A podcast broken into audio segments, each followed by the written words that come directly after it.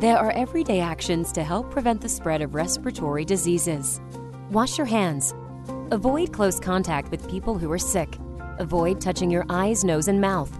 Stay home when you are sick. Cover your cough or sneeze. Clean and disinfect frequently touched objects with household cleaning spray.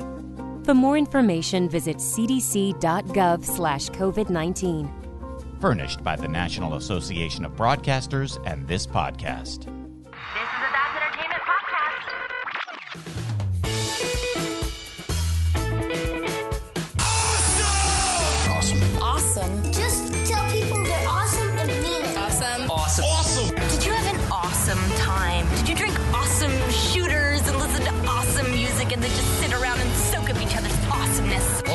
Awesome. Awesome. Awesome. That was awesome. You guys are awesome. No, you're awesome. You are awesome. Sir, you are awesome. Seriously. Awesome. Awesome. Awesome. Everything is awesome. Welcome to this week's edition of Everything is Awesome. I am your host, Kev, and this is the show where we sit down and talk to awesome people about awesome things. Um, th- it's, yeah, all this timey-wimey stuff is really going to blow people's mind because I think, I think this episode, while dated in the feed probably for November of 2019, isn't going to be posted until June of 2020, and it's getting recorded in January of 2020. Uh, and this is the first time that I've like recorded in a real long while with a guest uh, and and really have done this live intro with a guest since like almost a year ago, I think. Uh, so uh, buckle up, guys. It's going to be a bumpy ride. Uh, we have so as I mentioned in one of my previous episodes, though it might be a real long time ago since you guys listened to it. Um, it- you know, for for these first six months of 2020, I, I'm a weird person when it comes to numbers and the meaning of a podcast and um, I, I'm we're posting a lot of episodes for the first six months, like two to three a week, just so that we can kind of get back to where we should be in the timeline of everything is awesome. And during this time frame, I'm probably going to have a lot of repeat guests, um, and and one of them is going to be my guest today, uh, who who you guys know from actual the actual play world, which is very convenient because we're going to be sitting down and talking about PAX Unplugged 2019 today. Um, normally, I would have a uh, big old intro lined up, but uh, that is going to be really kind of saved for the episode that we record. That's more about uh, talking about uh, what he does and, and, and whatnot. So, uh, so I'm not going to blow up his spot in this episode, but uh, please, Ben, welcome to the show from Pot of Love. Hey, how's it going, Kev? Great, great, great. It's uh it's weird because I think the the last time the I think every time you've been on the show before this, I was not doing those intros. Um, That's right. Live.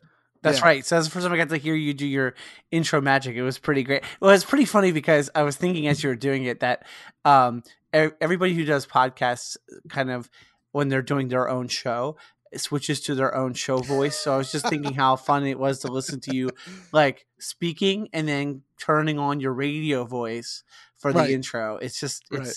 it's a cool it's a cool thing, um, especially when you're in the business to like hear somebody else uh, Yeah. do their thing. Yeah, it's it is uh it's funny when we when I sat down and, and we're already going off topic, but that's okay. Right. Um when I sat down and recorded the 10 year anniversary special of me in in the world of podcasting, which was probably like two and a half years ago at this point, um, I was sitting down with my old producer and we were just talking normal, just like you and I were a few minutes ago, and and he forgot my radio voice. Okay. And so we, we were talking. He, he hit record. And he, he gave me the countdown because he he was producing the episode. Um, and and then I just go into the welcome to this week's, and then he like he like he went wide eyed. It was neat seeing his reaction in person because we were recording in the same room.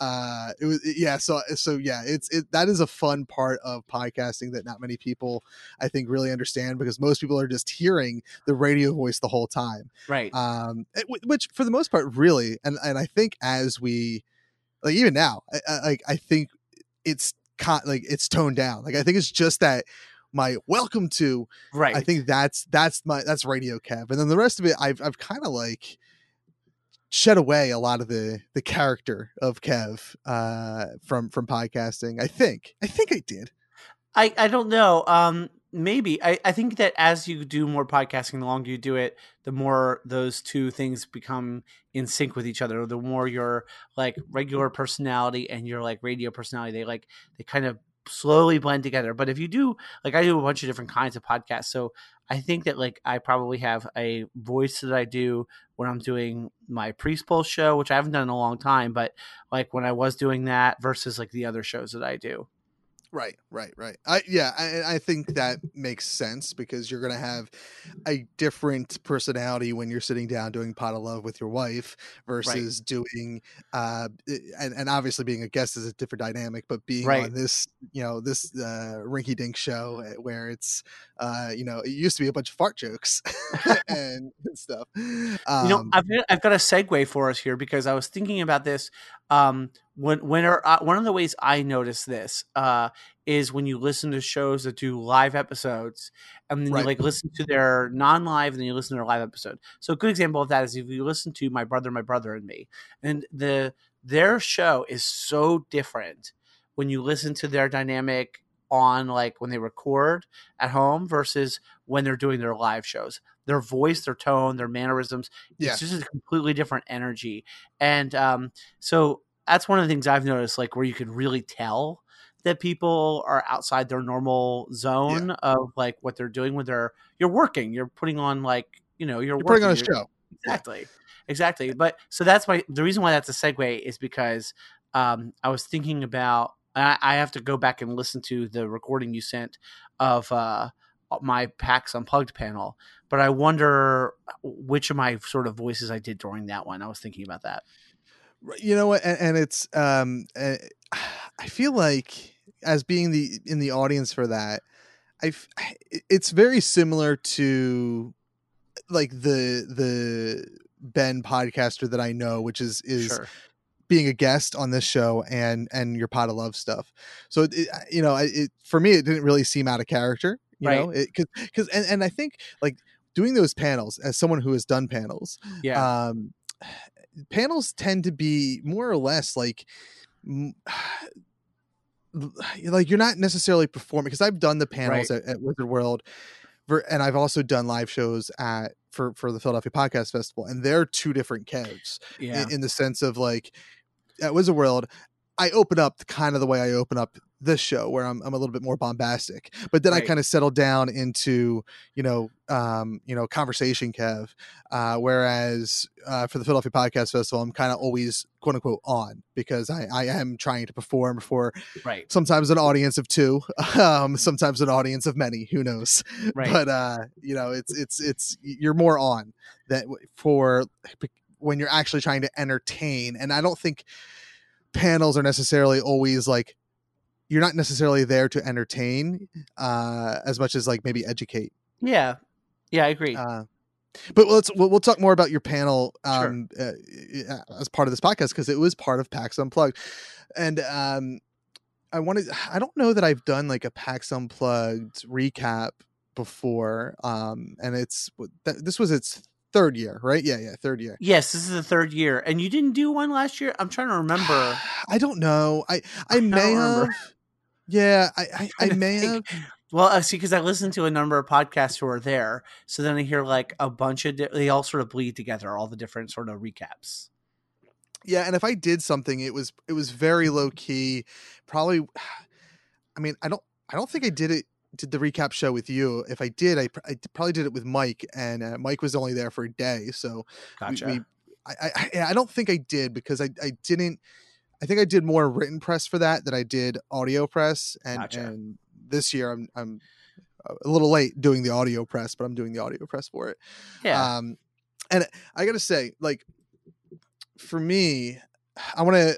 I I feel like, um, as always, I like to start with the positives so that um, we're not railroading something. Though that first year, I didn't have anything real positive to say about? PAX Unplugged. Really? No, no. Yeah. So that I I think that.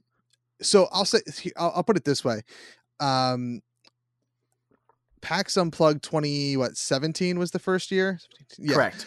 Uh, I feel like that was a colossal train wreck. Um, but from what I understand, it was also the first year that PAX events events were ran by Reed Expo uh, or right. Reed Pop, Reed Pop. The repop. Yeah. Um, and Reed Pop, I think either they purchased Penny Arcade or um, they or they purchased like the the expo events that Penny Arcade puts together. So- That's what it, it, it- Yeah, it's not that they purchased all Penny Arcade, but that they um, took over doing the expo events. So so uh, Penny Arcade got out of the PAX business essentially, or they built, or they essentially built a relationship. I don't know what the terms of their agreement is. Clearly, Right. it's still very Penny Arcade oriented. But as someone that used to go to Penny Arcade, to go who used to go to PAX, you know, back in the day when it was all run by Penny Arcade, it does have a different feel to it now. You now, can tell. and is the feel better or worse than when it was? it's just under- different. Uh, It's just different. Okay. And I'd love to say I don't want to spend too much time on this, but I'd love to kind of give you my rundown on that. So because I like I don't know I enjoy talking about this because uh, so I never went to PAX Prime or PAX West, wh- whichever you want to call it, uh, out west um, in Seattle. Right. But I went to the first ever PAX East and the first several PAX Easts um, when they first happened, and so PAX was still pretty in its infancy compared to now even though they had been doing PAX Prime for a while, it was the first not it was the second PAX they added. You know, it was like they, Yeah. they added PAX East. And it was still very much Penny Arcade doing it, and it was still very much focused around Penny Arcade and what Penny Arcade produces, while also having, you know, a. I mean, Penny Arcade uh, uh, PAX was always a game con, so it was always um, a big video game expo in the expo hall. But around that it was very much um so it's sort of its own its own animal. I mean the first ever pax um if you like listen and talk about pax history really was just the two guys who are you know it's uh jerry and um uh, what's the other guy's name? It's uh Yeah, uh, Mike, Jerry and Mike, um, with a bunch of Xboxes, TVs, you know, like LAN almost, almost like a LAN, glorified LAN party. You know, like it was like really small and it was just sort of them doing it. Um, and so the feel of like getting together to play video games and getting together to play games, I think was at the core of what PAX was from the beginning. So that was always sort of around around the expo part and the culture of PAX East was very it was small. The first PAX East was so small. So like you really got to see everybody all the time and the quote unquote cele- geek celebrities who were there um like were just hanging out with everybody. And it was like a real community experience and like unlike anything I'd ever been to before. Uh and and like it was in a pretty small venue um, before it moved to the big Boston Convention Center the year after that. And it was like, it was just so amazing. Like, I mean, we're talking about an event that still had concerts, it still had like lots of people, it still had big speakers, but it didn't feel big. It felt really small. And it was so centered around playing that people were just spending so much of their time playing. And it was just a, a total blast. And then um, it got bigger, obviously. Uh, but that culture of being around, like, like th- there was always the same people who were involved and um, the Arcade staff was intermingling constantly, and and other people like um, you know uh, Scott Kurtz were like very accessible, and people would just hang out and trade Pokemon, and uh, it was like and and there was also sort of an agenda to the whole con where like you kind of like were bookmarked throughout with like the main events. There was the keynote, and then there was like you know sort of main events, and it was a big closing ceremony that everybody would go to, and that's sort of what it felt like. Now I haven't been back to PAX East in a long time, so maybe PAX East still feels a lot like that. I don't I don't think it does from what I've heard, but I don't know. But PAX Unplugged that first year didn't feel like that at all. So it was very jarring for me because it was like wow. Um, like you show up it's like you just sort of do what you're going to do and like I, I just felt like before there was so much clarity about what this con was and like what you did at it. And my first pax unplugged i remember feeling like wow the, so there was a keynote but they really didn't make a big deal out of it. And like people didn't make an effort to go to it. And i missed it. And um i think oh you know i might have made that first keynote actually. Yeah so i went to that first keynote the first year. It was the second year uh, keynote that I missed. But it doesn't feel like a keynote anymore, and it doesn't Right. sort of set the tone for. So like the keynotes at PAX East used to like they weren't like you know at PAX Unplugged the last uh, let's see who was it this year. Um, you know I don't even know, but two years ago it was like what, whoever the head of like uh, sort of a president of Wizard of the Coast. I forget who it was, and then last Oh, year it was uh sort of the head of D and D. Um, and they really talked about what they were doing. So like the one I went to, to the first one, it, they, the whole thing was about what Wizards does and things that were coming up from Wizards and like about Wizards of the Coast, right? Like, well, like back in PAX East, you would have like Wil Wheaton come and talk about like not being a dick and um, right. Like you would that was a keynote you know? It was almost like a ted talk for geeks. Um like well i mean ted talks are for you know what i'm saying. Um Yeah, it was like a you know that was a keynote. Like and they it was like setting the tone for the con. And the keynotes at pax unplugged are just other panels. They're just like single speaker presentations. Um Interesting. so anyway, that's sort of my piece on how it's. So you said is it better or worse? And I, I gave a very long-winded answer, but the short answer is that it's to me it's just different. Right. and right. PAX Unplugged has very much grown on me um, since that first year. I had a good experience there for sure. I remember thinking, "This is great. I love this." Um, had a lot of fun. In fact, actually, it pulled me back. So the other thing is, I had been away from. I didn't realize this was going to get personal, but it's getting really personal now. Um, I've been away from that world for a number of years, and I used to go to PAX with my ex-wife, and we had some pretty significant personal stuff that happened around that. The last PAX East we had gone to, my ex-wife was very, very pregnant, like so pregnant that she had a disability pass the whole time, um, and that led to us having a really, really crazy and really cool experience at that PAX, um, where we get to hang out with the Penny Arcade people the whole time, and uh, it was just really fun.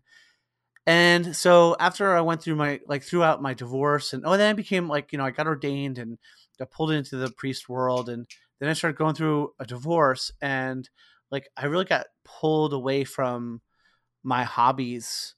Um I stopped playing RPGs for a while altogether and I just like divorce really divorce can suck the joy out of your life and it can Right. like what people might not know is it can suck like even the things you like doing with other people can remove those things from your life, especially if you have similar friend, friend groups and stuff. And so that's what happened to me going through divorce. And then going back to PAX Unplugged the first time, I just remembered how important all that had been to my life. And it was like a experience of like almost like a rebirth experience of like being reborn into the hobby and being reborn into the culture and into that world. And it really meant a lot to me to do that. So that is kind of where All Ports Open Network was born because Blaine and I left that con feeling like we needed to do more stuff related to the hobby. And so, um, or to the geek culture world. And so out of that ended up becoming All Ports Open Network. Uh, uh, out of that became um, Saturday Night Strategist, which is the game group that I run in Pennsylvania and Drexel Hill area.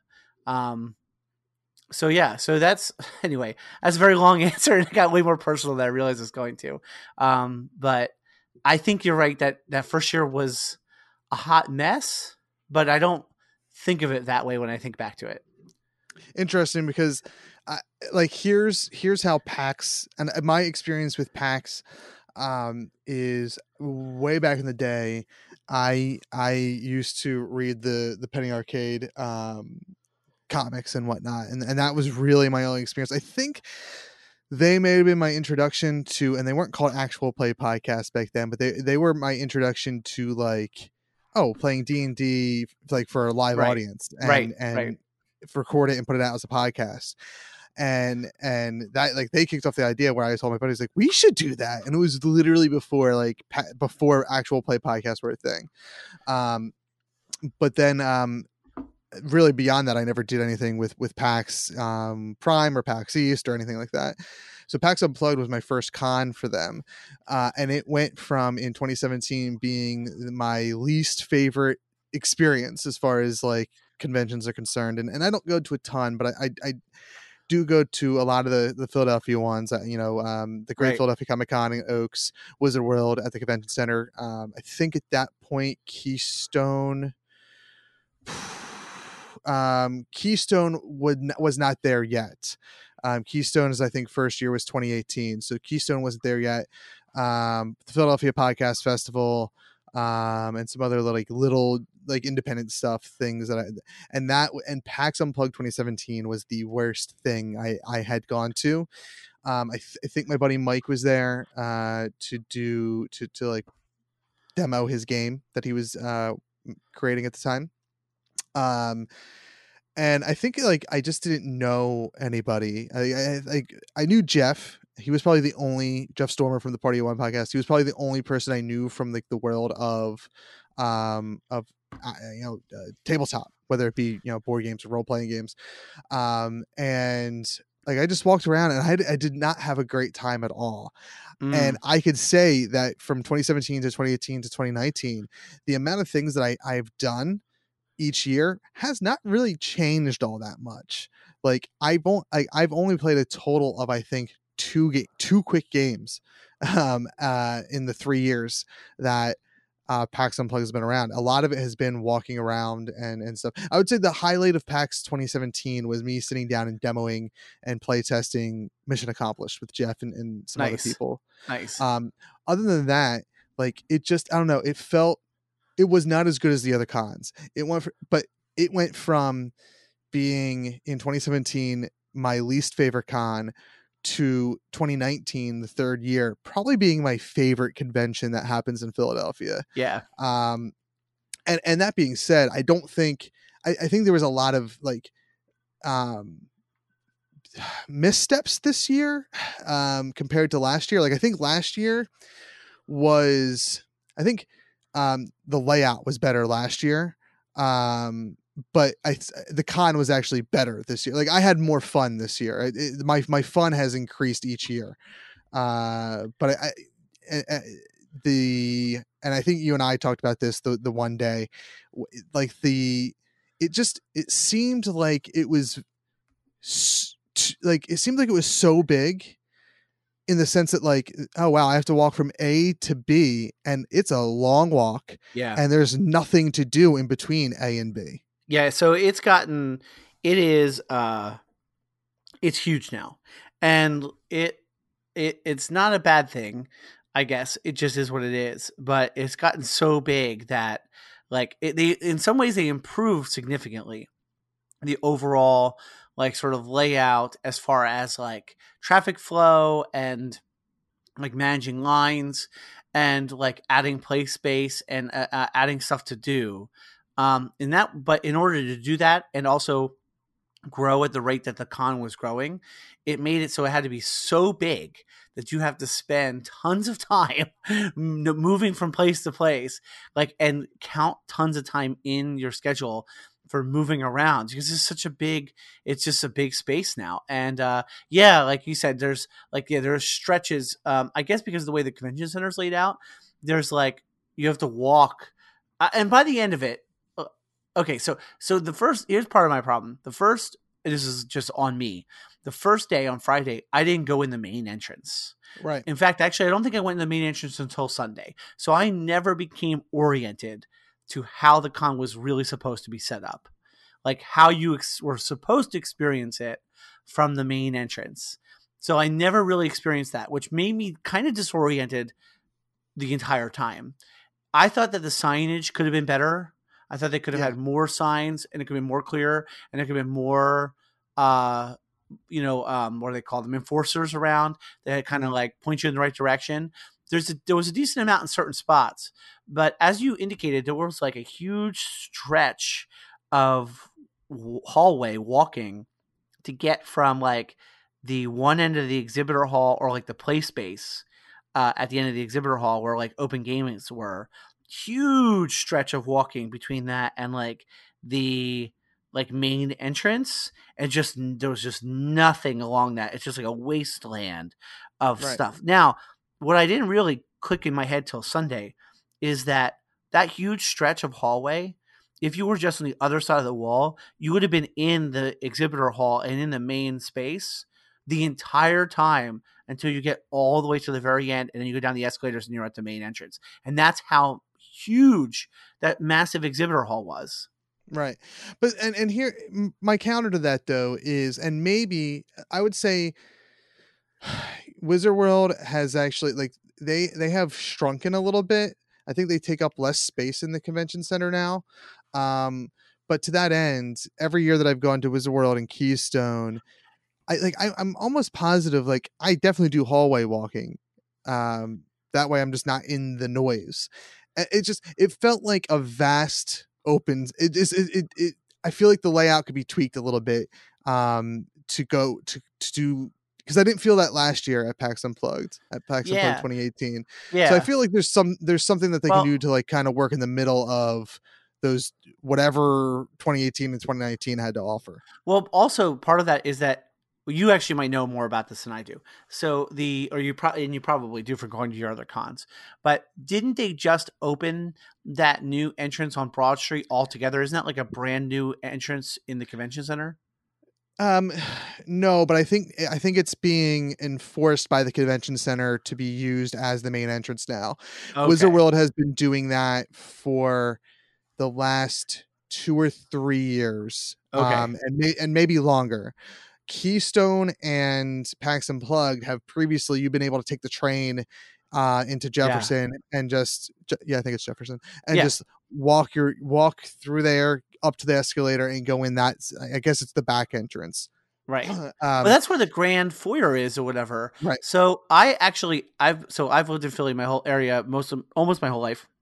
And I've been to many things there, including like car shows, um, previous cons, Wizard World in the past, you know, different things there, right? Uh, in fact, my diocese um, for my Episcopal church had, had a general had its diocese convention there in the past, and like literally, and I felt so stupid because literally I didn't even know there was that Broad Street entrance because I mean, you take the train into Jefferson Station Right. and you go up into the Grand Ballroom, and I thought that's how you got into the freaking thing. And like, I knew there were those other side entrances, but I didn't know there was some Broad Street entrance, like main entrance. I had no idea, honestly. I had no idea. I- and and to be honest, neither did I. Like I knew it this year, but but Right. um, I want to say this year, uh, or I guess 2019 Wizard World. I want to say even that allowed you to uh use the the the Jefferson Street or the Jefferson Hard Rock entrance. You know, yeah. um, but this year when I was trying to go in there, I, I couldn't. And I was talking to Mike and I was like, where the hell is this entrance? And he was like, it's by the big paintbrush. I was like, what the hell are you talking about? The Yeah. big paintbrush. what does that Like, mean? Big paintbrush. Yeah. And he's like, it's the same entrance been every year. I'm like, I don't know what you're talking about. I always come in from this entrance. And like I finally found it, uh, you know, that by on Broad Street, Right. and and it is actually, um, if as someone who drives there, it's actually more convenient because there's a nice little lot that's super cheap, both on all three days or four days of the con, depending on what con it is, um, and uh, so so you can get cheap parking, which is hard to do on those days on those weekends for the convention, um, and uh, and, and it's a quick walk from that parking lot too to that Yeah. Broad Street entrance. Oh yeah, I totally agree. Uh, So once you told me about it, I parked in that in that lot. Like on Sunday when I needed to book there from church, I parked in that lot you told me about. And it was just so convenient. You're like right there. You're like right next to it, and you walk in, and you're right in that main entrance. So that I mean, it was nice once I realized that was there. Yeah, yeah, and, and that's uh, I discovered that at Wizard World this past, Gotcha. um, or maybe maybe it was Keystone. I forget. I think it, uh, it doesn't matter. I discovered it this in 2019, and and I just did it every the two days that I was there for for uh, PAX Unplugged, um, which is a good segue to maybe go into. Well, so all right.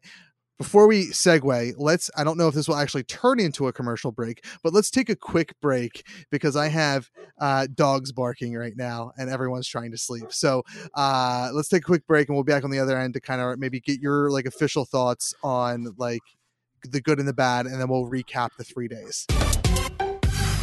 Welcome to the mid roll, super friends. Thank you all for listening, uh, and a big thanks to Ben Wallace for hopping on this week's episode of Everything is Awesome. We recorded this back in January, uh, but we are posting it now and ahead of schedule, technically. Uh, I feel a little personally behind, but we did predict posting this in June when I uh, recorded this with Ben from January. Uh, so thanks to him. Uh, check out Pot of Love Uh, it's the podcast on the All Ports Open podcast network. It's a great podcast. Uh, and if you listen to one of the most recent episodes, you may hear a familiar voice somewhere in the episode, uh, going by the name of M. Michael Murray, maybe. I don't know. Check it out. I had a lot of fun um, doing some improv with Ben and Sean uh, for the Pot of Love podcast and injecting my character into the world of Charity Maine. Um, it was really exciting, really fun. Shout out to uh, our Patreon backers, Mike D'Angelo and uh, Priest Pulse. Thank you guys for supporting us on Patreon. Uh, you can find us on patreon.com slash that nerdy kev. And uh, if you're also looking for other ways to support us, you can go to ko-fi.com slash that nerdy kev. Um, as we've mentioned in the previous episode, any money that we raise through this podcast or my itch.io store um, beyond what I'm using to support creators right now um, will be uh, initially going to um, funds to help with COVID 19 relief. Um, so uh, if if you have extra coin, which I know is far and few between right now, um, feel free to support us, knowing that it's going to go to other content creators uh, and businesses that are in need during these tough, tough times. Of course, uh, if you are in a position where you can afford to support the creators that you follow, please do so. Uh, I don't. I do not need that right now. Um, so please uh, support other creators, uh, support local businesses where you can. Uh, that's all I have for the mid roll, uh, you know, this week. And I don't have, I have, too much to say. I don't want to keep you here. So let's get back to uh, our conversation with Ben about PAX 20, well, PAX Unplugged 2019, right here on awesomepodcast.com. All right, welcome back to Everything is Awesome. Uh, if you're just joining us in the middle of this show, that's you don't know how podcasts work. Uh, that's that's not a thing that happens. It's it's funny because I've been to go off topic briefly. Like I've been doing this for a long time, and the the way like we always did it in in 2007, even though the same concept was there, like you were downloading a podcast, why would you drop it in the middle of it? it was all really radio based training like oh we're to take a break and then we're to you know come back and and reintroduce ourselves you right. know in case someone's just joining in for the first time they need to know your name. Um and that's why that's like it's it's uh i get crap not not so much anymore but in the beginning a lot of people would be like why do you always every single episode you're introducing the show and you're and you're introducing yourself? And it it goes back to that Stan Lee kind of mindset of like, well, everyone's comic book is their first comic book, and and same thing with with you know a podcast. Everyone's podcast is their you know it's someone's first podcast. That's true. Whether so so it's a you know it's and I think it's more common sense now to like, oh yeah, I'm going to introduce the show and myself every single time, right? Uh, because you might not know who I am. Anyway, um, so yeah so so well and i guess we don't even really need to get into like your general thought it sounds like you you for the most part have enjoyed pax the whole time yeah so so i guess uh, yeah just to say i enjoyed the last two years a lot um and i i guess i i guess i enjoyed this year's the most last year was really fun too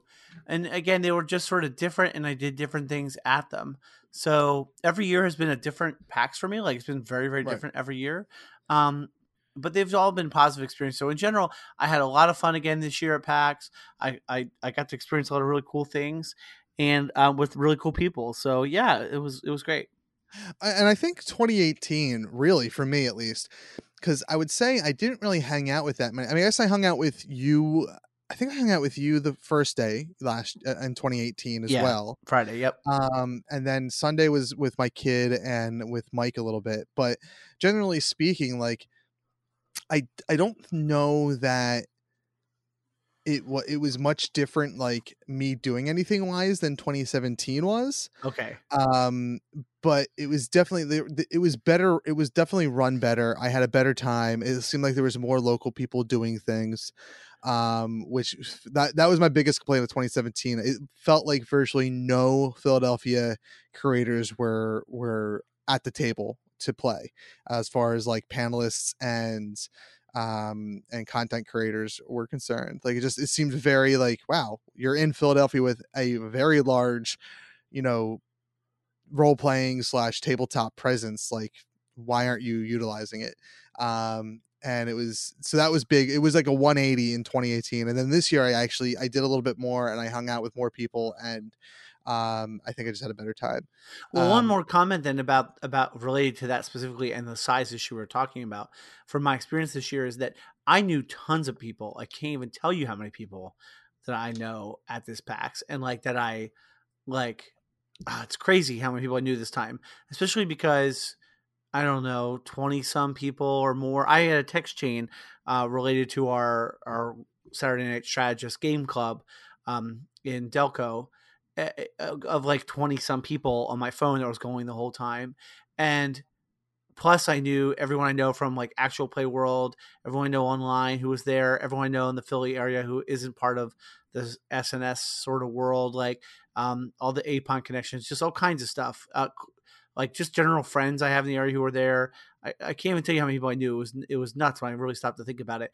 On friday of pax unplugged this year blaine and i were there together and saw virtually nobody that we knew the whole day because it was just so freaking big at that point and it was Right. almost impossible to coordinate with people so like Yeah. this time even though we knew so many people we did way less sort of coordinated time and together time as as last year right I, I did feel like that there was like there was no time to say hey let's go grab a bite to eat like there Yeah. was la- the, the year before absolutely um but um i and you know i will you know comment um i saw a discussion about cons um it was probably right after pax unplugged um and someone was on twitter asking about like what convention should they go to uh in 2020 and um like uh, you know obviously the big one gen con was brought up i think big bad con was brought up and, and pax unplugged was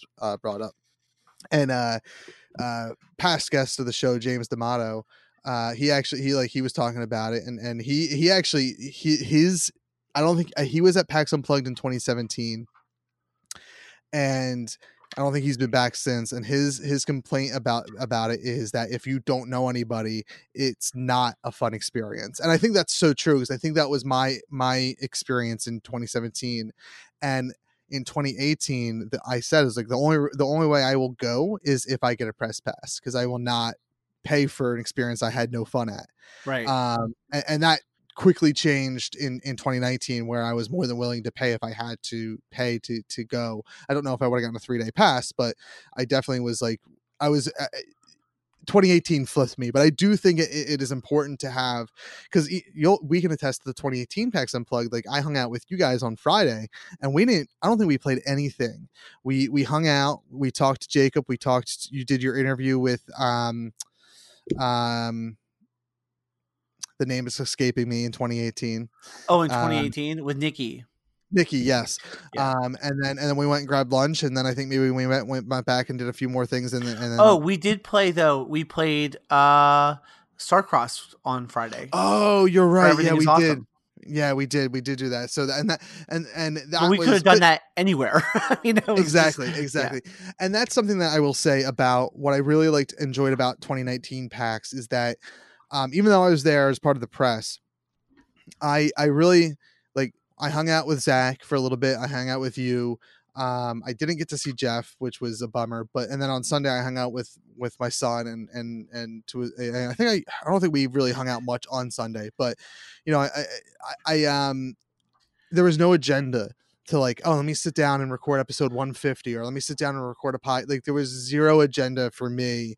Like i was just there to have a good time and hang out with people and that was Yeah. like so much fun and like part of like my 2020 agenda is to make more time for friends in that way where like oh let's like not hang out and just record a podcast like let's hang out to hang out. Right. Um, but anyway, so PAX Unplugs is the three days Friday, Saturday, Sunday. I can comment on Friday and Sunday because as as per usual, I I you know kind of stayed home on Saturday.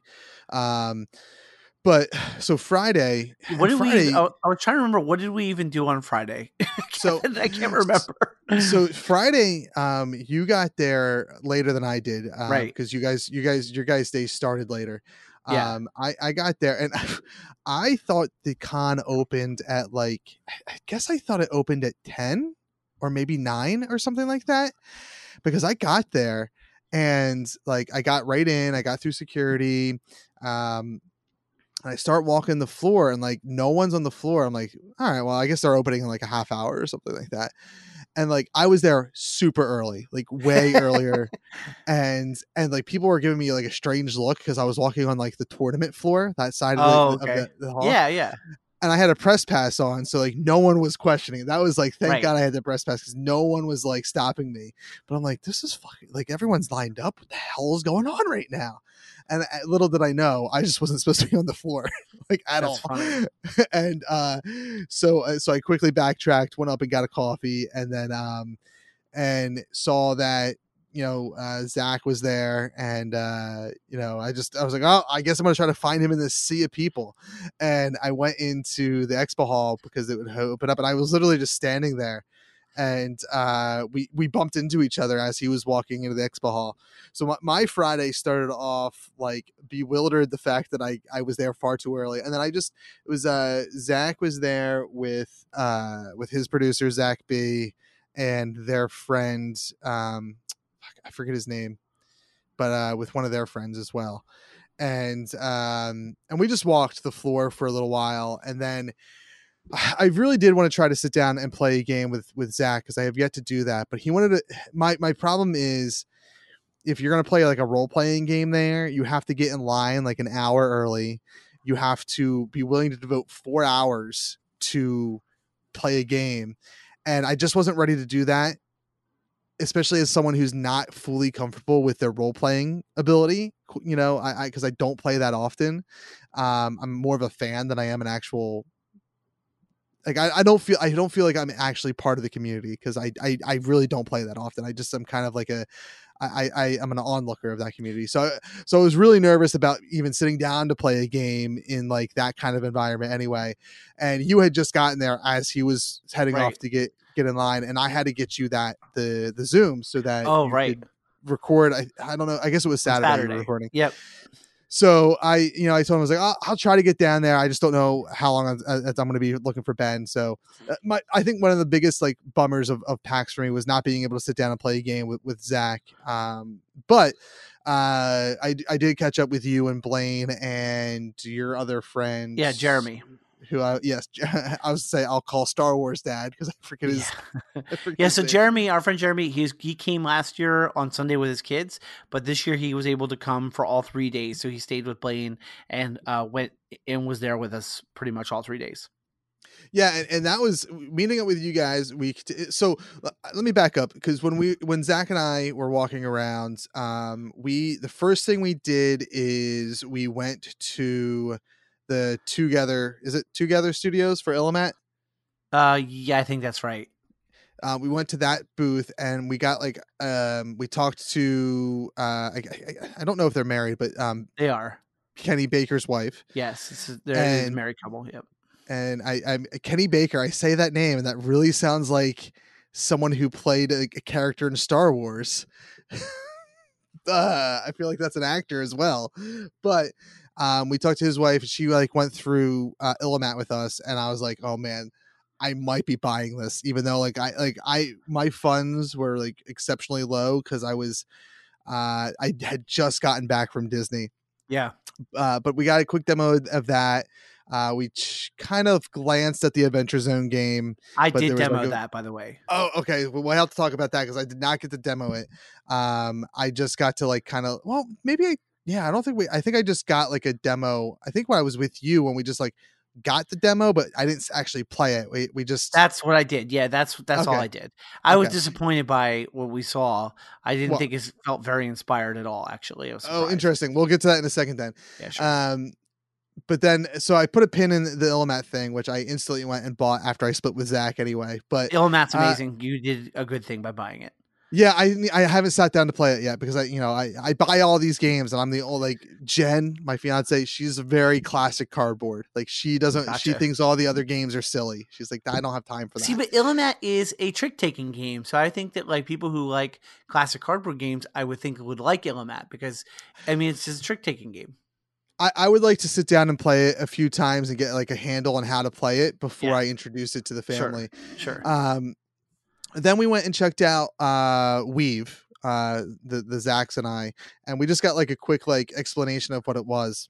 so funny. it I also played that. Did you? You weren't with us when we played, were you? yes, yeah, yeah, yeah. We Oh, didn't play. okay. it. I, I didn't play it with the Zax. I played it with you. Oh, okay. I'm Um, jumping the gun. Sorry. Go ahead. but I was super intrigued by that. But then we just ended up walking around, I think, for a bit, and then I, and then I met up with you. Um, and and how was your how was getting in on on day one? Was it you you you guys came in through the old entrance, right? Yeah, so it's so funny. By the time we got there, they had opened the old entrance, so we get to skip the line because we went and we got in that massive, massive line all the way around. Like we walked like multiple. Almost, I felt like we were walking multiple times around the whole building. Uh, but we like you know we walked really far. We said we could have walked the other way around the square, around the block, and we would have gotten there faster. But when we got to the back of the line, somebody goes, "Oh, we're opening up, uh, you know, the other entrance." And we looked at each other and we're like, is it faster for us to do that? And we said, well, let's just do it. And I'm glad we did because we went there and it's a little bit of a walk, but we went there and we went right in. No problem. It it is because I remember last year's PAX Unplugged. I was texting you when I first got there. I think on Friday, and I was like, I because I was lost it to where the entrance was, and and I I I ended up walking one one end, and then I ended up having to walk all the way to that. I, I guess what is considered the back entrance now. right. It is. um, Yeah. Because and I think I remember like you were saying, yeah, Mel was like, wasn't she doing the same thing on that Yes, Friday or whatever? Like, yes. Just walking around Philly trying to get into PAX. Yep. Um, but yeah, I think I met up with you pretty much like as soon as you got there. I, Oh yeah, it was basically immediately. So we got Right. there. Now, so you've refreshed my memory because I couldn't remember what we did on Friday. But yeah, we got there, and the first thing I did was well, we, we kind of talked, we kind of looked around, we saw that Adventure Zone uh, game, we saw a couple other things, and then we ran into, we went over to Fog of Love, so I could talk to Jacob. That's when I got into like a conversation with Jacob Jaskov, and you guys sort of peeled off and went and checked Yeah. something else out. Yeah, we so you got so so we yeah we did walk around a little bit and then and and then you when we got to the fog of love table so you could say hi to Jacob. Um, we sat we we stood there for a little while and then we were all like maybe we should go and then i heard you say like you, you guys were getting ready to end your conversation i was like let's just wait he's almost done and then the conversation kept on going and i was like guys we should probably just go Yeah, yeah. And a couple of times I almost said like, "You guys go ahead, like go, you know, go Right. ahead." Uh, but I, yeah, it was a really intense conversation. So Yeah, yeah, yeah, uh, yeah. And we just went, and we actually, uh, uh, I think there was like a Pathfinder thing that Jeremy wanted to look at. Um, it was something. Maybe it wasn't Pathfinder, but it was something that was uh, across might have from been Element. Pathfinder 2.0. Um, it might have been what it was. Maybe it was. It was across from where the the Twogether Studios uh, table Okay. was. Where and because I was like, that's when I was like just kind of curiously glancing again at the Adventure Zone thing. Again, there was a very long line there. Um, and then I think while we, we were, I think we we all moseyed down to the Illimat side, and that's when I bought Illimat. I was just like, I'm not, I can't not buy it, so I bought that. That I got the the, the Crane Wife expansion, and I got the pin all for like a pretty good. I think I paid like forty five dollars for everything. It was a really good deal um to get all, all all the stuff that they were offering in the package um and then we walked around a little bit more like just in that aisle waiting for you and then uh and then you came down and that's when we did like the i wouldn't even really call it i guess it was a demo we just we were shown the adventure zone game Right. and and to me it's like see i'm I, i'm and i don't know if i missed the boat on getting it or not but i would i'm interested in that game because it seems like a great way to introduce role playing to somebody especially like a kid Okay. um because it's it's it seems like there's some structure to it um there's obviously like a board and like cards and like stuff to look at and i think that's very helpful for people that and i'm speaking for myself as well that are very like shy and um like timid about entering the the world of role playing and, and have sure. very little experience Sure. Yeah, I mean, as somebody that like is yeah, th- that's uh, obviously I'm coming at it at a very different angle. So I came into it expecting kind of like a creative you know, game, board game slash card game, and uh, because they're really good game designers, Illimat's awesome, um, and uh, you know he de- designed um, what is it called, Eberron, and so I was just like, this is gonna be great, and I love the Adventure Zone, and I was just like, eh, it just seemed uninspired to me. Um, it it just wasn't. It, I didn't see anything exciting in it. um it's something that I, I definitely want to check out for sure uh but i i do see your it does seem like i think if you're like looking at and i don't really know like the the i'm not really good with game designers so i don't really mm. know like the whole design aspect from twogether studios and, and ken baker and whatnot but i do know the adventure zone guys and honestly truth be told like as much as the the this is obviously that game's based off the balance arc Right. as much as I love that balance arc, and as much as I think I like those characters more than anything else they've done so far, um, and I'm finally caught up on that show. Uh, honestly, like I, I have a more emotional like response to the Amnesty characters than I did the balance characters. Wow. Um, I, I- I would love to see them do something with that eh, because I think that it would at least like be more emotional for me. I guess I don't know, but Yeah. I do. I, I, the the the Adventure Zone game I'm curious to try out because I feel like it could be good for like first timers and whatnot. And then um and then I think really the only thing I the only other thing I did on Friday with you guys was check out um besides walking after we after we did the weave thing walking around just to get an idea of where the theaters were uh, that was like a good 20 minute ordeal uh was um uh, we played weave uh and that was that was fun that was i like i like that experience a lot Yeah, Weave was really good. I still have the app installed on my phone. Uh, I want to play Weave more, and I don't remember if Blaine, you know, Blaine and I haven't talked about it since since PAX. I, I thought he got it, but oh interesting maybe he didn't. I, I but I- I, you need know to what? play that game again.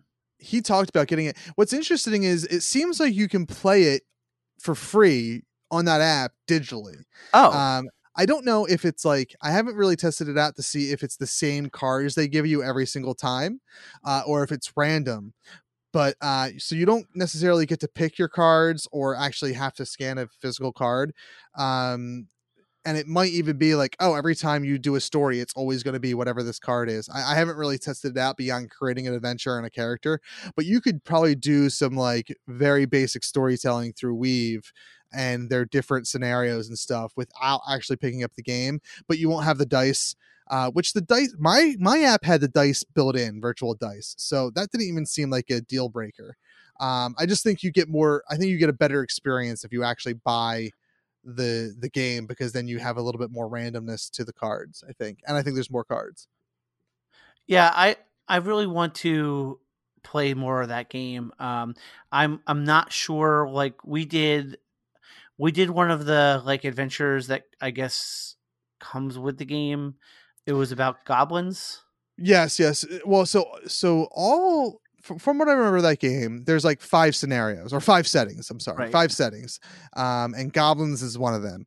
Right. But like the stories you can tell through that goblin setting are there's a lot of different stories you can tell. Like you don't have to be. I think we did like a maze. Like we were in Right. a maze trying to trying to get a I don't know a MacGuffin. We were trying to get something, right. and and that was just like what that dude was running for everybody so that he could just tell the same story well a similar story every single time and just have have it almost memorized. Um I, it was it was interesting. It was it was and i'm super intrigued by it and i i do want to pick it up. It is like at least that weekend and i think i checked a few more times up until christmas. It was sold out on their website oh, so, okay. Um I, I haven't been able to pick it up yet but that's it, it, it's definitely on my radar to pick up Yeah, what I'm curious about is like what other what other kinds of stories, what kind of storytelling, what kinds of games you can use it for. Yeah, it's well, and the, so I also read. Um, I think I got a press release about it. They're also coming out with Weave Plus, which Oh. allows you to do like it's a paid app, but allows you to do some more customized, I think, settings and stuff, Oh, okay. which just sounds pretty interesting and, and and something that I know Zach was interested in and being able to write his own content for it. Right, right. Um, but yeah, it was a it was a cool little. It's a, again, it's, it's something that I think that like you could get people who aren't necessarily um experienced role players. It's something that you can get them to play without really much of a fuss. Yeah, absolutely. Um, but my Friday pretty much I, like my Friday kind of ended right around there. You know, we we went. I think you guys signed up to do Pathfinder, and then I and then we like walked the floor to to see where the the theaters were, and then I think I kind of bounced after that. Um, maybe I was like, I think maybe I was trying to catch up with Jeff, but I couldn't find him before I left. Yeah, that sounds And about then- right because that's because Blaine and I then went to a panel. So so what was the uh, we we've we've uh somehow in the beginning of this I didn't think we would be able to hit an hour talking about PAX Unplugged. And now we're on Uh, Friday still. So we're still on Friday. so so uh give me you know so give me like a quick like synopsis of like what the rest of Friday and Saturday was for you. And yeah, then, so then we'll it'll be Sunday up. It'll be fast because I I really didn't feel like I didn't do that much else. So because so Friday I what's so funny I don't think I went to any of the stuff that I had put on my schedule for Friday. No, I don't think I went. I to didn't any of do it. any of my scheduled stuff. I- Yeah. I had all these grand plans. I did nothing. So we went. Blaine and I went to the uh, two thirty panel in the Mothman Theater. It was D and D presents new show. Uh, so it was Chris Perkins and um, some other people, like half of the like Anna Prosser um, from Waffle Crew. Um, like so, it was like half the Waffle Crew, half new people, and they were announcing the new show they're doing. So they're doing like this new thing called D and D presents uh, and their new like stream shows will be under that umbrella. And so this is the first of potentially multiple new shows. And um, so they were just sort of like it was just a panel about that show. They previewed their characters. It was really fun. It was in the Mothman Theater, which is what I was going to be in for our panel on Sunday. So I wanted to check it out. It was wickedly intimidating because it was this massive theater, and I just was like, "Holy crap, what is happening?" Um, this is the real deal. Um, but yeah, so that's what we did. Uh, and then we were hungry because we hadn't eaten yet at that point, and that was like three thirty. So we like knew we needed to get something to eat. So we ran over to the uh, to Reading Terminal and got some food. And then we came back and we went and played Pathfinder 2.0. And that was my first time playing Pathfinder 2.0. That uh that game is is good. It's Pathfinder, but I mean, I'm trying to think how to describe this. I haven't really been into Pathfinder since fifth edition came out, and even before then. I mean, when third edition came out, I played third edition. When D and D, when fourth edition D and D came out, I played fourth edition D and D, and then I played a little bit of Pathfinder. Um, and then when fifth edition D and D came out, I played fifth edition D and D. Uh, I didn't, so I played some Pathfinder, especially because I had friends who really didn't like fourth edition, or after fourth edition sort of stopped being popular or had gone away, and fifth edition was starting. We kind of switched over to Pathfinder. Um, Pathfinder 2.0 is very different, and it just like let's just say it's scratch an itch I don't have. It's really just not like it's it was fine. It was fun. It's a good system, but it didn't present anything to me that would make me leave the systems I'm already playing for role playing games to go to Pathfinder. Like I have no if I was in a group that was doing it, fine. Um there was some good ideas in it. I think it creatively fine. Um, I think it's ironically feels a little bit like fourth edition for Pathfinder. Like that has some fourth edition elements in when it's funny because Pathfinder was created to subvert fourth edition, but um so there's like a little bit of an irony there. Uh but yeah, it was fine. People are so people Pathfinder fans are so gung ho about that. And I'm so ambivalent about it. I just really does not intersect with my life at all. I just don't care. Um Yeah, yeah. I don't know much about Pathfinder one or two. Uh, it's, I mean, I again, my my experience playing is very limited. So, and and right now, like I'm in a uh, like a every other month campaign that we that we're playing fourth edition. That I'm ba- I'm desperately trying to get the G- the DM to convert to five E. Oh yeah. I uh, good luck to you on that. I hope you do. he, he he doesn't want to budge, which is fine, which is fine. Uh, I just I'm trying to the, convince him like, dude, it's gonna be you you DM in a five E style, so so let's just have the players have those mechanics. It's Right. it's infuriating. Um, but we have a good time playing, so that's all that matters. Um, anyway, go ahead. Uh, yeah, so we so we played no, it's fine. So we played Pathfinder 2.0 and then and then um my wife got there, so Mel and I, and we we kind of, I I'm trying to remember what we did. I guess we, we it was almost the expo hall was almost closed, so we didn't really look at that. Um, and honestly, I do not remember what we did between then and eight thirty.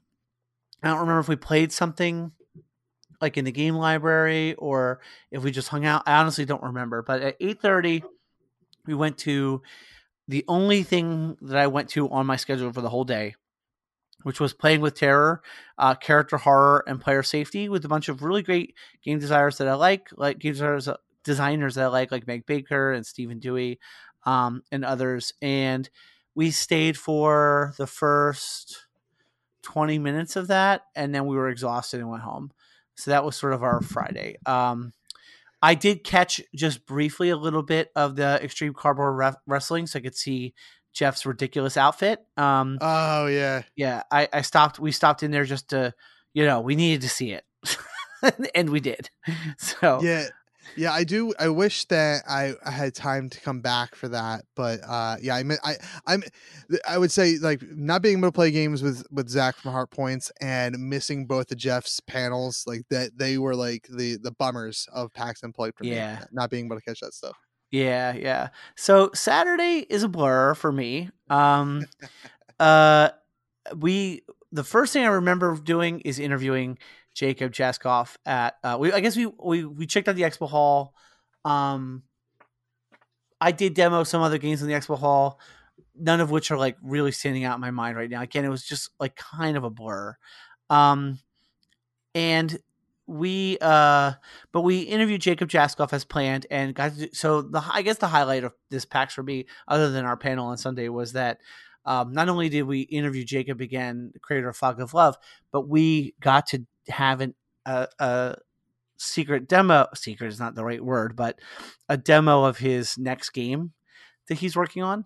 And Mhm. uh, I still have the. I mean, maybe you've heard the interview because you're the one that had the audio, but we um we oh i guess you wouldn't have got to hear it we didn't record us playing the game No, yeah, i remember. I guess he didn't want you to record it because there's a lot of things that might change. yes it's definitely it's definitely still in development and there was a lot of stuff about it that moving pieces and he was still working on a lot of the details like as we were there um but let's see what can i say about it it is a game where you play four people it's sort of like fog of love but the party game for four people Interesting. That's that's that's cool. Yeah, and and like so, it's a very different market. Its market is actually more broad than Fog of Love. Fog of Love um, is a pretty big box. Uh, it's um, you know it, it has a really great unboxing that teaches you how to play, but you gotta have to learn the rules, and like it takes a while to play.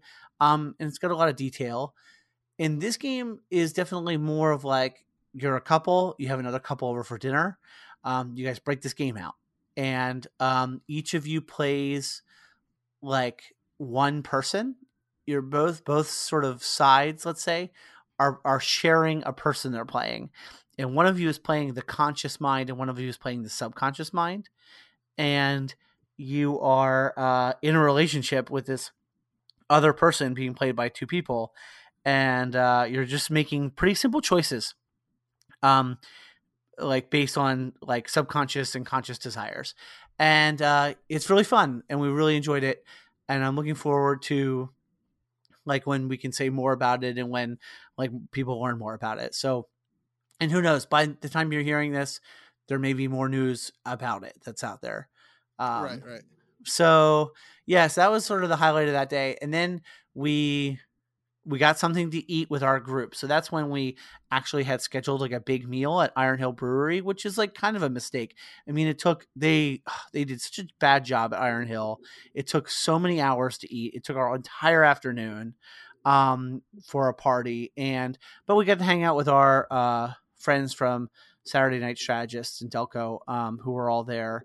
And so that was nice. And then um the next thing i did personally and then i left my group uh i left mel um rejoined with her again um what did we do so the, i guess the next thing we did was we went to jeff's panel the shared language of pro wrestling and tabletop rpgs Yeah, I, I'm I'm bummed that I missed that too. That that seemed like a great panel. That's both my interests.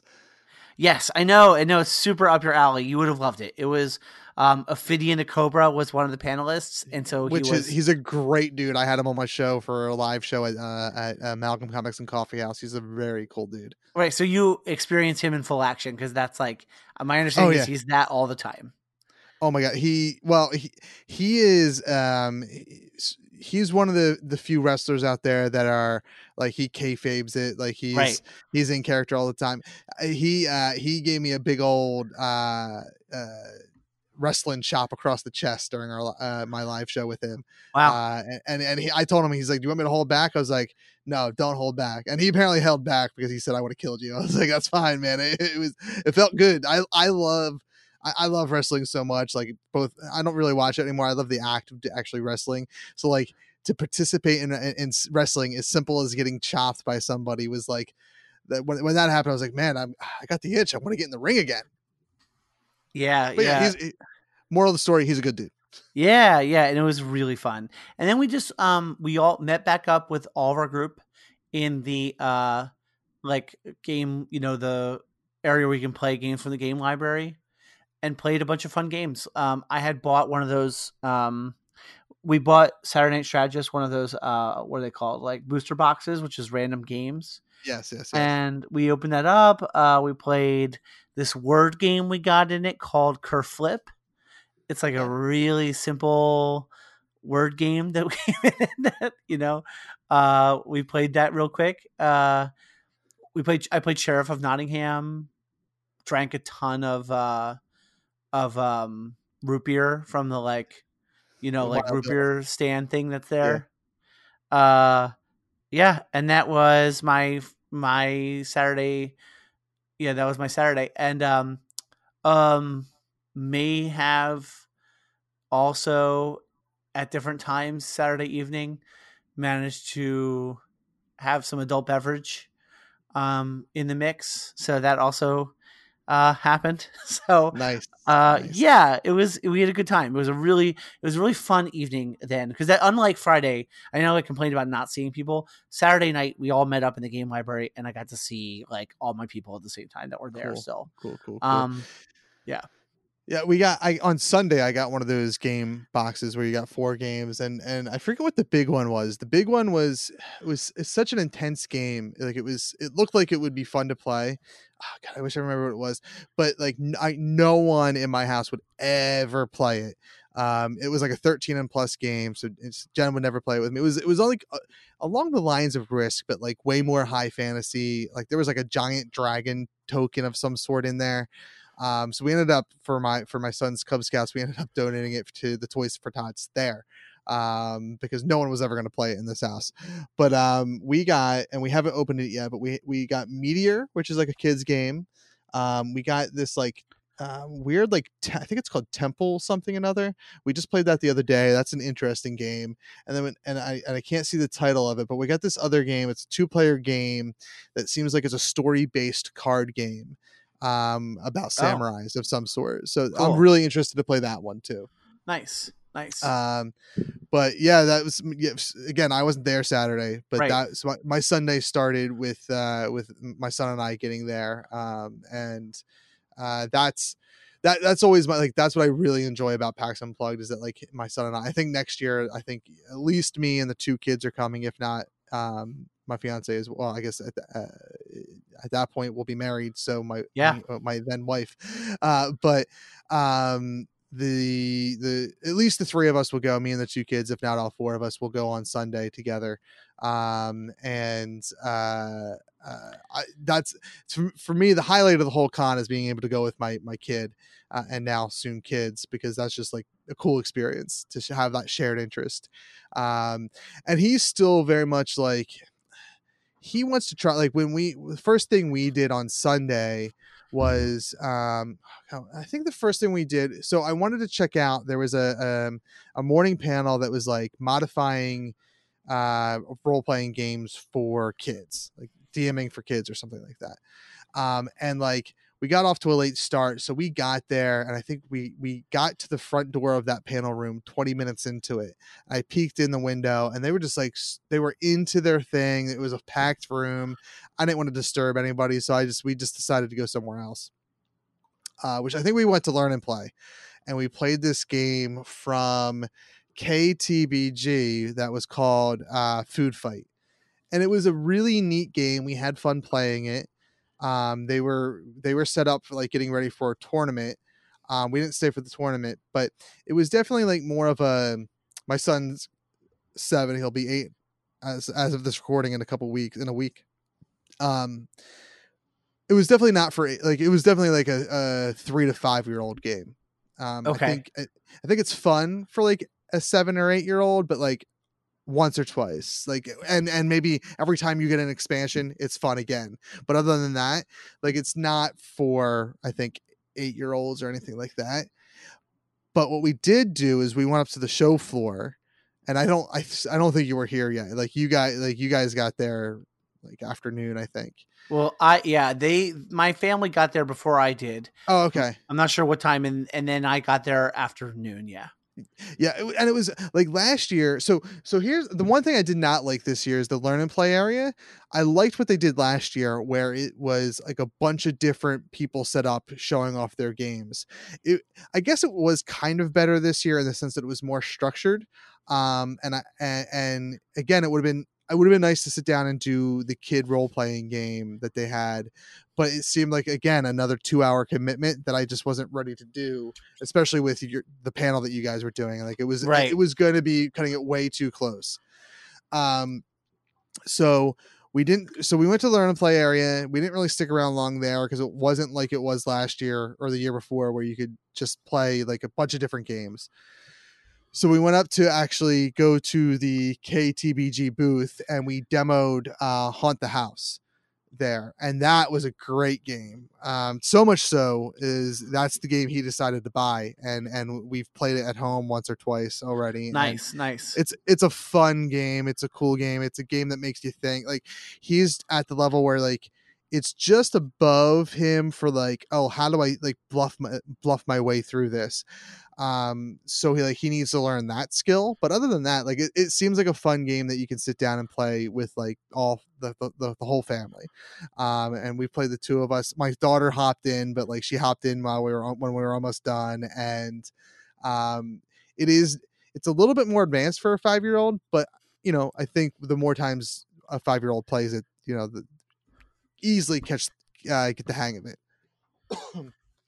um and then but after we we I think we bought that after we went to the game library. We went to the game library, which is always neat to go with him because like, oh, let me try this, this, and this. And we don't know, we we we tried some stinkers this year. I forget what they were called, uh, which is probably for the best. I don't want to blast them. It wasn't it wasn't their fault they were stinkers. It was just like not for us. Um but that's when uh we met we we were sitting down playing games when we, when we saw you. Yeah, I, I well, I so my Sunday at PAX is always I do church first, uh, because I'm a priest, so I had to do church. I had to work, and then I run to PAX because both the last two years I've had a Sunday panel. So uh, I again talk about whirlwind. I just remember showing up and then going to do the panel. I- don't think I did anything else before that. Uh, I guess we I met up with my kids. They were in classic cardboard. Uh, two of our good friends, Brian and Jamie, who are part of Saturday Night Strategists and members of my congregation. Um, by the way, there was a bunch of members of my congregation at PAX this year, but they uh they like hung out with our kids um and with their daughter. And we went and did the panel, and then yeah, we went and did our our panel. So should we talk about that? Yeah, let's talk about that to kind of wrap up this episode. And and uh, the first thing I want to say is because you alluded to it as well, um, and I'm gonna actually lump in last year's panel too because, uh, and it's weird because I now I haven't run a panel at uh, Keystone, so I, I I've been I've sat in a few panels for Keystone, but I've never actually done one. So and, and remember, ReedPop uh, does both PAX Unplugged and Keystone. It Right. even seems like I- don't think I've seen a setup as nice as PAX Unplugged, and that even goes for last year's room. Like Yeah. the room you guys were in last year was about the size. It was maybe a, maybe a little smaller than what I normally do for Wizard World. Um, but it was it was the tech the technical specs for it were great. They they allowed you to easily plug into it. Um, and then this year, I mean, God, that Mothman Theater that was Yeah, it was insane.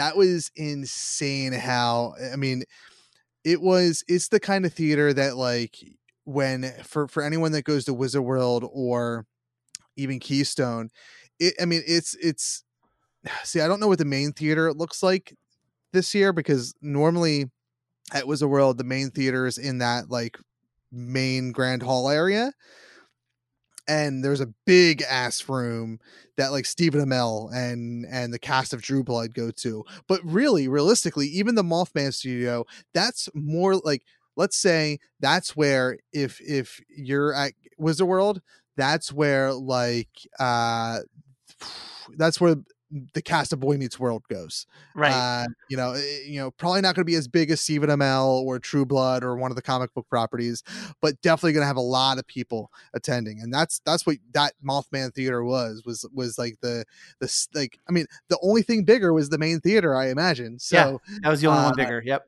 so and it was the, my only disappointing thing with that whole setup is that they didn't necessarily make it easy for the panelists to get their audio. Right. Uh, I find it hard to believe that they couldn't accommodate and, and I mean I get it like they had all their connections used but like if I mean you know people are going to want to record their stuff so like how do you not have an extra space an extra out to plug in something so that somebody can record it um being able to get it afterwards was a, a was a I mean, it didn't happen. that's how that's how much of a chore it was. It, it Right. did not happen. Um, and and then that was the time that the only my only like oh wow this is this was a shitty PAX moment was when I went back there to try to get the audio. The person helping me, she was fantastic.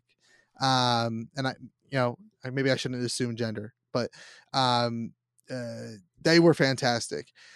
The guy who I will assume gender on was he was a the guy that was back there was a prick. Like he and, this is jumping the gun to after your panel Yeah, panel is yeah. done.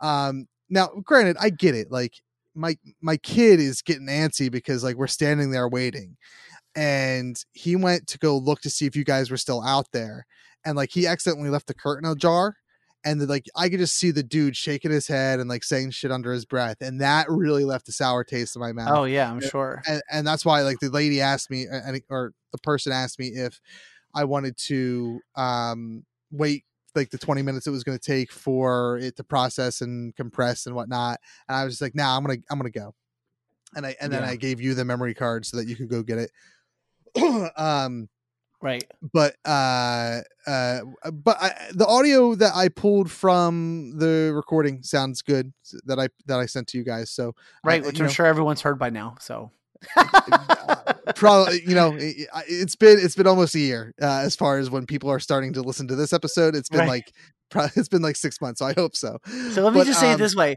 go go to the uh, Pot of Love feed and look for the um, panel, uh, you know, episode. it's probably Yeah, in yeah, there. yeah. um well and, and and hopefully i remember to link it in the show notes but the There panel itself was great i mean it, it, it consisted of and I, I still am unclear of who set this up because so, somebody made it sound like all of you had a hand in creating this panel um but it was um heart points zach and diana from Za- the heart points podcast it was you and mel from pot of love and then uh I, I, i'm a horrible horrible person because i forget mackenzie maybe is Yeah, name? Mackenzie. Yep, you got it. Yep. nailed it forget um i forget her her partner's name and i forget the podcast name It's uh, so it's Mackenzie and Dennis, and they're the co-hosts of uh, One on One, a D and D duet campaign. right right and so it was it was you guys uh talking about uh duet podcasting with your significant other Right. uh and as as the uh, so I'll, I'll i'll say my piece as the That's as good. I was hoping you would, because yeah, I want to hear Uh, your piece. it was fantastic it was it was really cool i know that the like the people that were sitting next to me Um, they it was uh it was it was uh, a lady with her like elderly father. Um, like it was probably uh, someone that was the, the the the lady was probably like 10 15 years my senior uh with her even older father obviously but like they were there so uh, like he could try to figure out how to play games with his wife um her mom and so that was like really sweet and cute and and um but like the whole like seeing that's why people were there like i was there to support you guys um and certainly i mean learn a thing or two about duet pod uh, uh role playing but not necessarily with my my my jen will never ever ever play a role playing game with me. But um I, what i think and and from that angle as someone who knows that like really realistically i will probably never get jen to sit down and play um a role playing game with me uh it, i think i thought it was also very informative informative for just like an adult who doesn't have a lot of time to sit down and play a role playing game with a friend or two.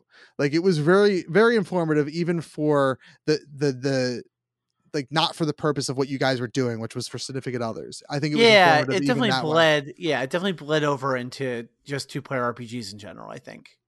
Yes, yes, uh, and it was and it was great, and it seemed like it was a packed house. Like I, I didn't yeah. really like look behind me to see if every seat was filled, but it seemed like a lot. Like, same thing with the panel last year. There was a line waiting for you guys to to, to come watch you guys do the panel. So it, as as someone watching it, it was really good. It was really informative um, and, and entertaining. You know, all all five of you and, and the picture of Dennis um, it was fantastic. yeah, it was a lot of fun doing it. Um, I think I was the one that had the least amount of like shock um, because I had when was was already in Mothman. I was the only one who was in Mothman theater before our panel, like two days yes. before, I had mentally prepared myself for what it was. I knew it was this massive theater with a huge screen that was going to be showing us the whole time and monitors um, where we could see ourselves and, you know, hear ourselves and all that stuff. Like I knew all that was going to be the case. And it was the biggest room I'd ever played in, you know, uh, you know, in my whole life. Um, so I knew that going into it. So it was kind of funny because everybody else, Mel, Zach and diane and Mackenzie, they were so beforehand they were so like like anxious and shocked and like just out like overwhelmed by the scale of what we were about to do and we i had made this joke starting on friday and we kept making like how they had made such a grave mistake putting us in yeah. there and like all this stuff but you know what? I'll tell you i i would chalk all of that up to um the subject matter. Right. Pa- pax rightly knew there was a big audience for the subject matter of playing role playing games with your significant other. Right. And, and, and there I, was. Uh, and and to to expand on that, I, I think that they have a better handle on on somehow and and they must have people from Penny Arcade or something helping them with this. I I've never seen I, that that is the, the the most organized um convention to put on panels like it doesn't seem like i don't see rooms filled like that room like the room last year. I don't see lines like that unless it's at wizard world or keystone unless it's for like the cast of the office stephen amell or or whoever like for their big time people that's the only time i see lines. Every other panel is is your luck i mean i've i usually get 70 people which i think which is a lot um, right and it's a room for about 150 probably. Um, so it's always about half filled, maybe maybe three quarters of the way filled. So maybe it is more than 75. But um, eh, the the the independent content creators that are putting on panels, they're i I've never seen at Wizard World or Keystone them filled like this place is. Yeah, yeah, it's wild. So it definitely feels wild to be eh, to to like feel like you're a, nobody like me and like you know you have all these people who came to hear you speak.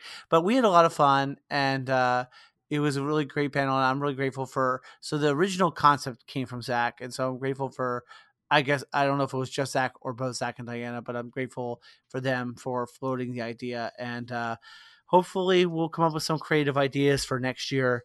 Uh, we did submit All Ports Open Network submitted other panel ideas that none of which got picked up. Um but you know, there's always next year.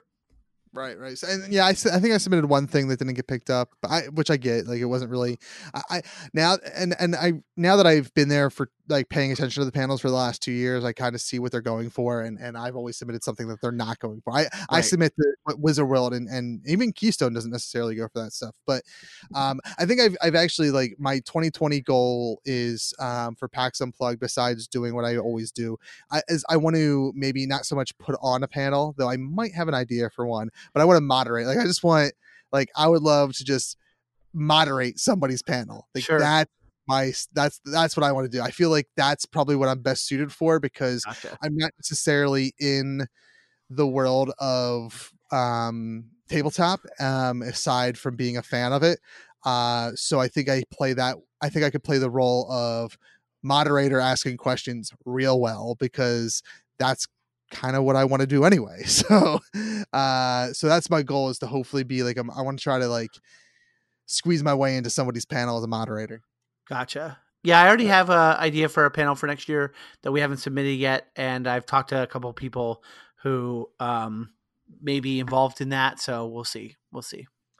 Uh, but yeah, no. So I'm I'm super excited for PAX, and actually PAX Unplugged 2020 maybe I, like I'm I'm doing less panel. I'm definitely like I'm not going to the Great Philadelphia Comic Con in 2020 because it's like the same. It's like the weekend before or after uh, the wedding, so I won't be I won't be there for that. Um, I might go to Wizard World. Um, it's it's the one pan- it's the one place I know that I can put on a panel. Uh, so it's hard to pass that up, but uh I, I don't know. Pax unplugged is will be the one definite convention i go to this year. Um if i cut down it won't be that one. Wow, it's a big deal. um but on that note like i have to pee really bad. We've gone 25 minutes over what That's i right. thought we would do. I, I thought we would be lucky to get 45 minutes if i'm being honest. Yeah, right. Pax Unplugged. Little, what, what do I know? Um, but I think we're gonna try to record at least one more episode of Everything Is Awesome. So uh, uh, we'll, we'll discuss that off air. No one needs to know our our behind the curtain. um, but so uh, before we go, uh, Ben, please like give some people uh, your plugs so that they know where to get you. Oh, sure. You can. Uh, I guess the best way to find me is on, go on Twitter. Um, I'm at Benjamin Wallace, and then um, you can find me at at Pot of Love also on Twitter. Um, and you can go to allportsopen.com and find a bunch uh, find a bunch of the stuff that I do there too. and, and make sure you give a listen to Pot of Love. I'm sure I will um, uh, talk about it in my outro that I will be recording um, later. Sure, but sure, sure. uh, go listen to Pot of Love. Uh, it is um, uh, in its, I guess you know, second season is what you're calling it. Uh, Yeah. And I really like what you're doing, where where it's still you know a, a duet podcast, but it's uh, long long form storytelling now with like a, a whole season structure of of uh, storytelling. I guess you did that the first season too, but I think I, I feel like yeah, kind of you fell into that, whereas this is Yes. like season two is like all. Pre- I'm so excited to to see what happens with season two here. Um, Thanks. and- I'm excited about it too. So check out that check that out at uh, All Ports Open, and uh, you know I'm going to throw it to me in the super future uh, to kind of wrap this thing up. So uh, again, thanks Ben. Yeah, thank you. Thanks Ben from the Pot of Love podcast for being on the show. Uh, what a great conversation that was, um, and just kind of reliving the the PAX Unplugged experience. Each year that PAX has been here in Philadelphia, it has uh, improved greatly. My, my, as I said in this episode, my first year with it, I, I was not a huge fan. Um, but but the, the 2018, I had a little bit more fun, and, and 2019 was uh, such a great year. And what's what's really kind of disappointing is is I was looking forward to 2020. I think 2020 was the year that the, the my family, all four of us, were going to go on Kids Day on Sunday. Um, and and who knows if PAX uh, 2020 is going to even happen this year, uh, with everything going on with this COVID 19 business. Um, I hope they, I hope something can be worked out, but I honestly don't know if uh, I plan on doing anything festival wise and convention wise this year. Um, I, I'm really have to think about it um, because it all depends. You know, as as things seem to be improving, and you know what? Who knows if they're even improving? Things are just starting to open again. Um, as as we get back to some semblance of normalcy or whatever the new normal is, um, I, I don't know that I'm going to trust big conventions and festivals like that um, so soon, especially if, you know, I, as we're preparing to open, I'm, I personally am also preparing for a, a big second wave of, of COVID 19 stuff. So, um, and as we all should, and, and I think as we have at the top of the show, we need to remember to, to do the basics uh, of washing our hands and, and not touching our face, and as you know, as, as much as you know, I think I've cut back on it, and you know, I still do it from time to time. But um, anyway, uh, let's not end on that sour note. PAX Unplugged was awesome, and I'm sure that we'll find ways to celebrate the tabletop um, community uh, here in Philadelphia, even if we can't do it through PAX Unplugged in in the real life IRL, as the kids say. Uh, that being said, we like to end everything as awesome with a call to action. Super friends, there are a lot of terrible things happening in the world right now, um, and and we're in in the biggest um, terrible thing I think of our lifetimes. Um, it ranks up there with 9/11, that's for sure.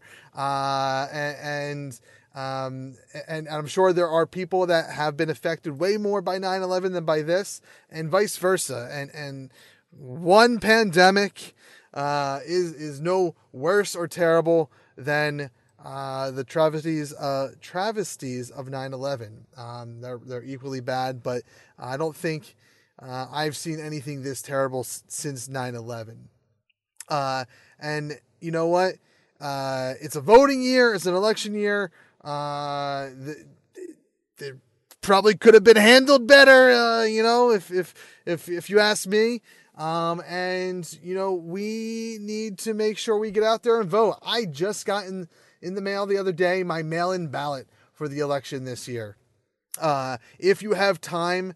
Uh, and by for the election, I mean the Pennsylvania primaries that are happening. They were moved from uh, from April to June 2nd. Um, if you live in a state where you haven't uh, voted yet or they delayed your vote and you have time to register to vote by mail, please, please do so because that is an important right you have, uh, hopefully, so that you can make sure that you can vote safely. Um, we, I, I and and no one that's sane wants you to miss out on voting uh, by mail um, because uh, you're afraid to go out. Um, you should not let the, the, the fear of, of what's going on right now should not prevent you from being able to vote. So uh, make sure you register to vote. Make sure you register to vote. That's very important. Make sure you're able to, uh, if, if your state allows, uh, to vote by mail. And hey, you know what? If uh, your state doesn't allow you to vote by mail, maybe you should call your representatives to make that happen. Uh, you can call your representatives. Uh, it's the easiest way to get involved. Uh, and when I call my reps, I use a site called fivecalls.org. That's the number five calls.org. There, you'll find summaries for issues that are important to you, contact information for your representatives, and a easy to read script while you're on the phone to make sure you get your message across. Calling is quick, easy, and one of the most efficient and effective ways to have your voice heard. Uh, so whether it's about mail-in votes or another issue you find uh, or you know of on uh, you know uh, fivecalls.org, you know use that site to help you make those calls. Um, it's the easiest thing in the world, uh, and have your voice heard uh, for important issues um, to you and your family and, and your community. Thank you to all our supporters on patreon.com slash thatnerdykev and ko-fi.com slash thatnerdykev. Without their support, we wouldn't be able to bring this awesome episode to you. If you want to support us in a non-monetary way, word of mouth recommendations and a five-star rating and review on Apple Podcasts is the best way to support us. And spread that good word of awesome. You can find us on Facebook and Twitter at Real Awesome Pod or on Instagram at Awesome Podcast. We're available on awesomepodcast.com or thatentertains.com slash network. Get news about everything is awesome from our website, social media accounts, or my personal Twitter at thatnerdykev. If you're interested in ad rates, live appearances, help with your podcast, or have a question or comment, email us at awesome at crudehumorstudios.com. Everything is Awesome is a production of That's Entertainment Podcast Network in association with Crude Humor Studios. Crude Humor Studios is a Philadelphia based production company specializing in audio, video, and live performances. You can find more information at crudehumorstudios.com. Thanks for listening, Super Friends. We've been awesome.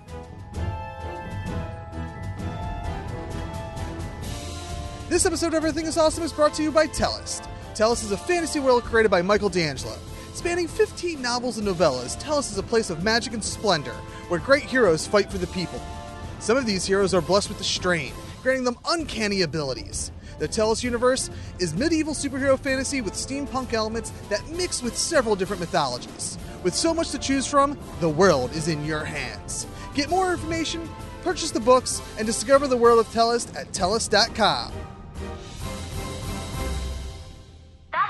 Podcast Network. Entertainment and culture. Artist owned, fan supported.